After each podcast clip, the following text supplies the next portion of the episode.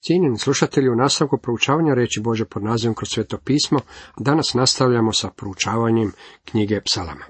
Osvrćemo se na 64., 65., 66. i 67. psalam. Tema 64. psalmu glasi Zlikovci mogu pobjediti, ali će im Bog suditi. Ovaj psalam također ima povijesnu pozadinu u Davidovu životu, iako je ne možemo točno odrediti. Proročki ovaj psalam je pogled u budućnost, u dan kada će se Izrael naći u razdoblju strašnih nevolja, a pobožni Izraelov ostatak koristit će ovaj psalam. Netko će možda reći, stvarno postoji mnogo psalama za dan Jakovljeve muke. Da, ima ih mnogo, ali će ljudima biti potreban svaki od njih. Također ovo je vrlo dobar psalam za vas i mene. Poslušaj Bože moje žalbe glas, od strašna dušmanina život mi čuvaj. Štiti me od mnoštva opakih, sakri od bjesnila zlotvora. Još jednom David je tražio od Boga da ga sakrije. David je vrlo često izgovarao ovakve riječi u molitvi. Njegovo je utočište bila molitva, bilo je to jedino utočište koje je u stvari imao. Molitva je jedino utočište koje će Izrael imati u vrijeme velikih nevolja. Ovaj kratki psalam završava na taj način da David izražava svoje pouzdanje u Boga. Njegov je Bog bio njegova jedina nada. On kaže, no Bog ih ranjava strijelom, odjednom ih rane porekriju. Vlastiti jezik propast im donosi, kimaju glavom oni što ih vide. Svi se boje Bože djeloslave i misle o onom što on čini. Pravednik se raduje u Jahvi, njemu se utječe i kliču svim srcem čestiti. Dok promatram današnji svijet, došao sam do zaključka da naša nada više nije u državnicima ili političarima. Naša nada više nije u znanosti ili obrazovanju. Sve je to manje više promašaj. Morat ćemo učiniti ono što je učinio David, kao i ono što će Izrael učiniti u budućnosti morat ćemo početi gledati gore. Bog je danas naša jedina nada. Cijenjeni slušatelji, toliko i 64. psalma. 65. psalan ima za temu pjesme tisućgodišnjeg kraljevstva. Zborovođi, psalam Davidov, pjesma. Ovaj je psalam poznat kao psalam obnove do vremena obnove svega, što je od davnina navijestio Bog na usta svih svojih svetih proroka, čitamo u dijelima 3.21. Obnove svega ne znači da će svatko biti spašen. Oni koji se drže doktrine restitucionalizma koriste upravo ovaj stih kako bi podržali svoju teoriju. Što je točno sve? Što treba biti predmet obnove? U Filipljanima 3.8, kada Pavao kaže sve smatram gubitkom, je li mislio na sve što se nalazi u Božjem svemiru? Očito je da nije mislio. Tako je i ovdje sve ograničeno onime što slijedi. Koga nebo treba zadržati do vremena obnove svega, što je od davnine navijestio Bog na usta svih svojih svetih proroka. Proroci su govorili o obnovi Izraela. Nigdje se ne nalazi proročanstvo o obraćenju i obnovi zlikovaca koji su umrli. Bože, tebi dolikuje hvalospjev na Sionu, tebi se ispunja zavjet. Sion je zemljopisna točka ovdje na zemlji. Bio sam na tome mjestu, vidio sam znak koji je pokazivao prema gori Sion, pa sam se ona moj popeo.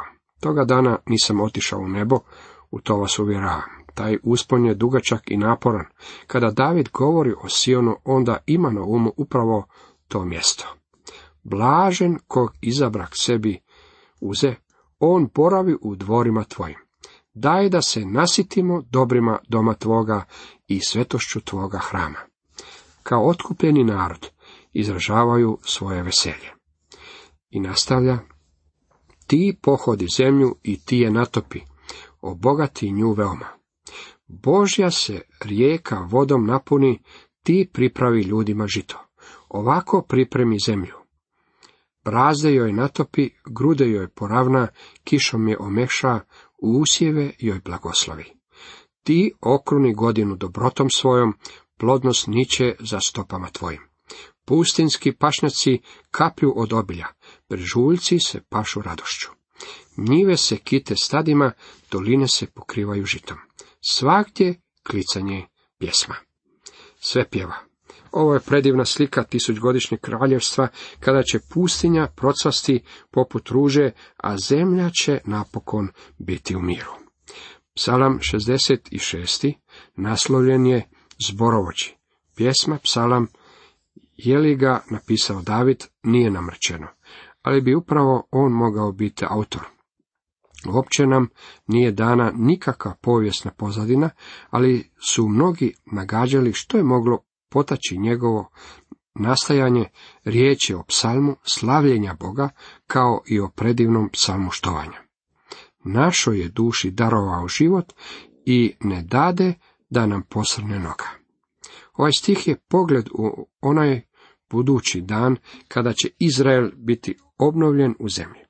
Ezekijel nam kaže kako će u onaj dan prinositi žrtve, koje je objašnjenje toga jednako kao što su prinosili žrtve u starome zavetu, koje su bile slika Kristovog dolaska, u budućnosti će prinositi žrtve koje će biti prisjećanje na Kristov dolazak. Svatko će janje ukazivati, čitamo Ivan 1.29, jaganjca Božega koji odnosi grijeh svijeta. Tema 67. psalmu glasi blagoslov i slavljanje za tisućgodišnje kraljevstvo. Ovo je jedan od najkraćih proročkih psalama. Ima svega sedam stihova. Vjerujem da brojevi u Svetome pismu imaju svoje značenje, ali jednako tako znam da se lako može otići u sjeme ako se ide u tom smjeru. Sedam čini se nije toliko broj savršenstva koliko je broj potpunosti, a kada je u tom smislu nešto potpuno, onda se time implicira i savršenstvo. Ovaj psalam otkriva konačnu Božu želju i cilj sa ovom zemljom. To je veliki psalam o kraljevstvu. Neki su ga označili kao misionarski psalam, na primjer u propovjednikovoj Bibliji. Kao tema psalma iznose demodirano postmilenijalističko tumačenje o tome kako će crkva obratiti svijet. Ovo nije misionarski psalam kao takav. U stvari ovdje se uopće ne govori o crkvi. Ne vjerujem da u psalmima vidimo crkvu osim u kakvoj govornoj figuri ili simbolu. Na primjer, u psalmu 45. zapazili smo crkvu kao kraljicu u zlatu ofirskom. Ovo je slika crkve sa gospodinom Isusom kada će vladati na zemlji. Psalam 67. je proročki psalam. On preko ovog razdoblja gleda u vrijeme kraljevstva. U vrijeme tisućgodišnjeg kraljevstva vidjet ćete obraćeni svijet, obnovljeni svijet, svijet u kojem će nas Bog blagoslivljati, a svi krajevi zemlje bojat će se njega. Prokletstvo će biti uklonjeno, a mi ćemo moći pjevati pjesme slavljenja. Čak ću i ja moći pjevati Aleluja gospodinu. Postoji razlika između tumačenja i primjena svetoga pisma. Bojim se da su u želji za ezoteričnošću i intelektualnim pristupom mnogi teolozi i biblijski učitelji zaboravili jedno od najjednostavnijih pravila za razumijevanje Biblije. To jednostavno pravilo glasi: svoje pismo za nas, ali nije svo pismo upućeno nama. Ovaj je psalam za nas, ali nije upućen nama. U njemu je iznesena perspektiva misije. Netko će odmah primijetiti, pa kako možete misiju gurati u psalam koji gleda preko razdoblja crkve? Veliko načelo hermeneutike, znanosti o tumačenju, ukazuje na razliku između tumačenja i primjene. Tumačenje je definitivno, ono je poput kalupa, temeljno je. Drugim riječima, sveto pismo znači jednu stvar. Ono ne znači sve pod suncem što želite da znači. Međutim, također može postojati i primjena. A primjena može biti elastična, iako mora počivati na tumačenju ako želite da bude točna. Mogu to ilustrirati na vrlo jednostavan način. Dijamant, da bi imao praktičnu vrijednost, mora biti rezan i brušen, postavljen u određeno okruženje, te ga se mora nositi na prstu na koji pristaje. Prije nekoliko godina bio sam po prvi put u Washingtonu, posjetio sam Smithsonian ustanovu, gdje sam između ostalog vidio i dijamant hope. Zapazio sam jednu vrlo zanimljivu stvar. Mnogi ljudi mimo ilazili su ostali izloške kao da i ne postoje, ali su se svi bez izuzetka zaustavili kraj dijamanta hope. Pretpostavljam da i to govori kolika je pohlepa u ljudskom srcu. Bilo kako bilo, taj dijamant ne može se nositi na niti jednom prstu. Pa kako takav nema nikakvu praktičnu vrijednost? Kada bi zemlja bila napadnuta ili se dogodila kakva prirodna katastrofa, rekli su mi da bi kućište u kojem je dijamant pohranjen potonulo u trezor koji se nalazi negdje u podrumu ustanove. Koliko ja mogu razabrati stvari, taj dijamant nikome ne nosi i ne donosi baš nikako dobro. Nema nikakvu osobnu vrijednost. Radi se samo o ogromnom dijamantu kojeg se bolesno obožava. Da bi postao koristan, mora ga se staviti u ispravno okruženje. Jednako tako i sveto pismo potrebno je staviti u ispravno okruženje, a to je tumačenje. Zatim ga se mora staviti na prst iskustva svakodnevnog života, a to je primjena. Postoji stara izreka koja glasi, ako vam cipela pristaje, obujte je. Ako pročitate jedan od ovih psalama i on progovara vašem srcu, a Bog vam može govoriti u svakom od njih, tada se u njemu nalazi poruka koju morate primijeniti u svome životu. Na primjer, u knjizi otkrivenja gospodin Isus govorio je sedmerim crkvama u Aziji. Njegova je poruka imala lokalno tumačenje i lokalnu primjenu. Svoje poruke dovršio riječju Čujte, ta riječ je namijenjena čovjeku koji ima uha. Ako imate uha, onda Krist progovara i vama. Tko ima uho, neka čuje što duh govori crkvama, čitamo u otkrivenju 3.13. Postoji primjena za nas u svakom od sedam pisama upućenih crkvama. Psalam 67. nije misionarski psalam, ponavljam, ali su u njemu sadržana velika načela koja se odnose na Boži misijski program za vas i mene. Htio bih sada navesti nekoliko zanimljivih aspekata ovog psalma. Blagoslovi nas. Spominje se tri puta. Slava tebi spominje se četiri puta. Spominju se tri osobe ili skupine. Prvo, Boga se spominje 15 puta, a tu je i trojstvo. Drugo, izraelski narod, opisan na riječu mi, spominje se šest puta. I treće, narodi se spominju devet puta, a time su označeni stranci, različiti narodi i rase, različiti slojevi društva, kao i vi i ja. Zapazite kako psalam počinje. Smilovao nam se Bog i blagoslovio nas, obasjao nas licem svojim. Ovaj stih odnosi se na trojstvo, govori se o predivnom trostrukom, trojstvenom blagoslovu kojeg je Bog dao izraelskom narodu kada ga je pripremao za putovanje pustinjom. Taj je blagoslov zapisan u knjizi brojeva šesto poglavlje, gdje čitamo neka te blagoslovi Jahve i neka te čuva. Neka te Jahve licem svojim obasja, milostiv ti bude. Neka pogled svoj Jahve svrati na te i mir ti donese. Kao što smo zapazili već ranije, neke od Izraelovih učitelja govore o licu Božjem, kao o Mesiji, a to jest Mesija, to jest Krist, Isus Boži sin, naš spasitelj. Tako ovdje imamo trostruki blagoslov Boga Oca, Boga Sina i Boga Svetog Duha. Zaključak ovog blagoslova nalazimo u brojevima 6, 27 redak gdje stoji. Tako neka stavljaju moje ime nad sinove Izraelove, i ja ću ih blagoslivljati. Ovaj Aronov blagoslov ispunit će se u tisućgodišnjem kraljestvu. Da bi sva zemlja upoznala putove tvoje, svi puci tvoje spasenje. Blagoslova na zemlji neće biti tako dugo dok se Izrael ne vrati u obećanu zemlju. Pod time ne mislim na povratak kakav je danas, već na onaj dan kada će ih gospodin vratiti u zemlju. Kada se to dogodi, Izrael će moći učiniti ono o čemu govori prorok. Izaija u Izaiji 49. poglavlju 13. redku. Kličite nebesa, veseli se zemljo, podvikujte planine od veselja, jer Jahve tješi narod svoj, on je milosrdan nevoljnima. U nastavku u stihovima od 14. do 16. čitamo, Sion reče, Jahve me ostavi, gospod me zaboravi. Može li žena zaboraviti svoje dojenče? Ne, imat sučuti za čedo utrobe svoje. Pa kad bi koja i zaboravila, tebe ja zaboravit neću. Gle, u dlanove sam te svoju urezao, zidovi tvoji svakda su mi pred očima. To je ono što Bog govori u svezi sa svojim narodom Izraelom. Ili je Bog mislio na ono što je rekao ili nije. Što se mene tiče, mislio je upravo ono što je i rekao. Neka te slave narodi, Bože svi narodi, neka te slave. Nek se vesele i kliču narodi, jer sudiš pucima pravedno i narode vodiš na zemlji. A ovo je predivno obećanje koje je Bog dao Abrahamu, učinit ću te blagoslovom svim narodima.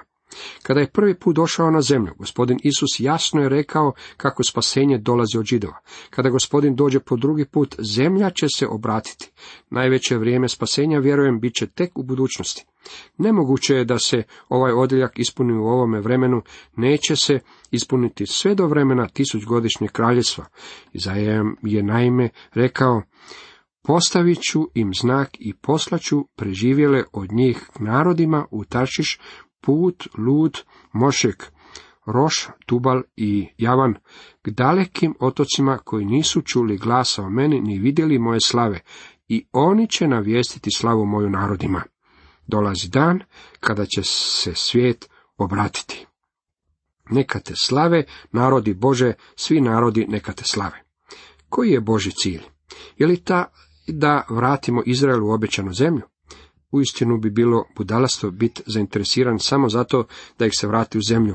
Međutim, ne bi bilo ništa budalastije pokušavati obratiti cijeli svijet, jer crkva propovjedanjem neće dovesti do postanka kraljevstva. U to vas uvjeravam. U Rimljanima 11.25 jasno piše, jer ne bih htio, braćo, da ne znate ovu tajnu, da ne biste bili sami po sebi pametni, djelomično je otvrdnuće zadesilo Izraela, dok punina pogana ne uđe. Kako dugo? Dok punina pogana ne uđe. Zemlja plodom urodila, Bog nas blagoslovio, Bog naš. Vidite, prokletstvo grijeha bit će uklonjeno sa zemlje. Bog nas blagoslovio, neka ga štuju svi kraljevi svjetski. Želim reći nešto što vjerujem da je vrlo važno. Pretpostavimo da vas pitam koji je primarni cilj i svrha misije. Kakav je bio vaš odgovor? Netko bi mogao reći svrha misije je spasenje duša. Moj odgovor na to je da spasenje duša nije svrha misije. Istina je da bi misija trebala rezultirati spasenjem duša, ali to nije primarna svrha. Netko drugi bi mogao reći trebali bismo propovijedati evanđelje svakom stvorenju kako bismo bili poslušni zapovjedi našeg gospodina Isa Krista. To su naša naređenja. Moramo posvuda propovijedati evanđelje. Moramo Božu riječ prenijeti ljudima širom zemaljske kugle. Jako je to istina. Niti to nije primarni motiv za misiju. To je dosta blizu, ali ako ćemo iskreno, mislim da to nije baš to. Htio bih ponovno citirati stihove peti i sedmi zajedno. Neka te slave narodi, Bože svi narodi, neka te slave. Bog nas blagoslovio, neka ga štuju svi kraljevi svjetski. Glavni cilj misije je veličanje Boga. To je lokomotiva koja mora vući vlak svakog misijskog programa i svakog kršćanskog poduhvata. Lokomotiva je proslavljanje Boga, a ono što slijedi je sljedeće propovjedanje evanđelja i širenje Bože riječi, kako bi se ljudi mogli spasti. Glavni cilj je proslaviti Bože ime. Pitam se, nismo li danas malo izgubili taj cilj iz vida? U katekizmu sam morao naučiti sljedeće. Pitanje što je glavni cilj čovjeka, odgovor glavni cilj čovjeka je proslavljati Boga i uživati u njemu za uvijek. To je čovjekova svrha na zemlji. Zbog čega vi i ja postojimo? Jesmo li ovdje samo da jedemo meso i ribu i za sobom ostavimo prljavo suđe? Je li to sve što se od čovjeka očekuje? Ne. Čovjek mora proslavljati Boga. Veličamo ga kada širimo njegovu riječ. Veličamo ga kada propovjedamo evanđelje. Veličamo ga kada se ljudi spašavaju. Međutim, svrha je veličanje Boga. Cijenjeni slušatelji, toliko za danas.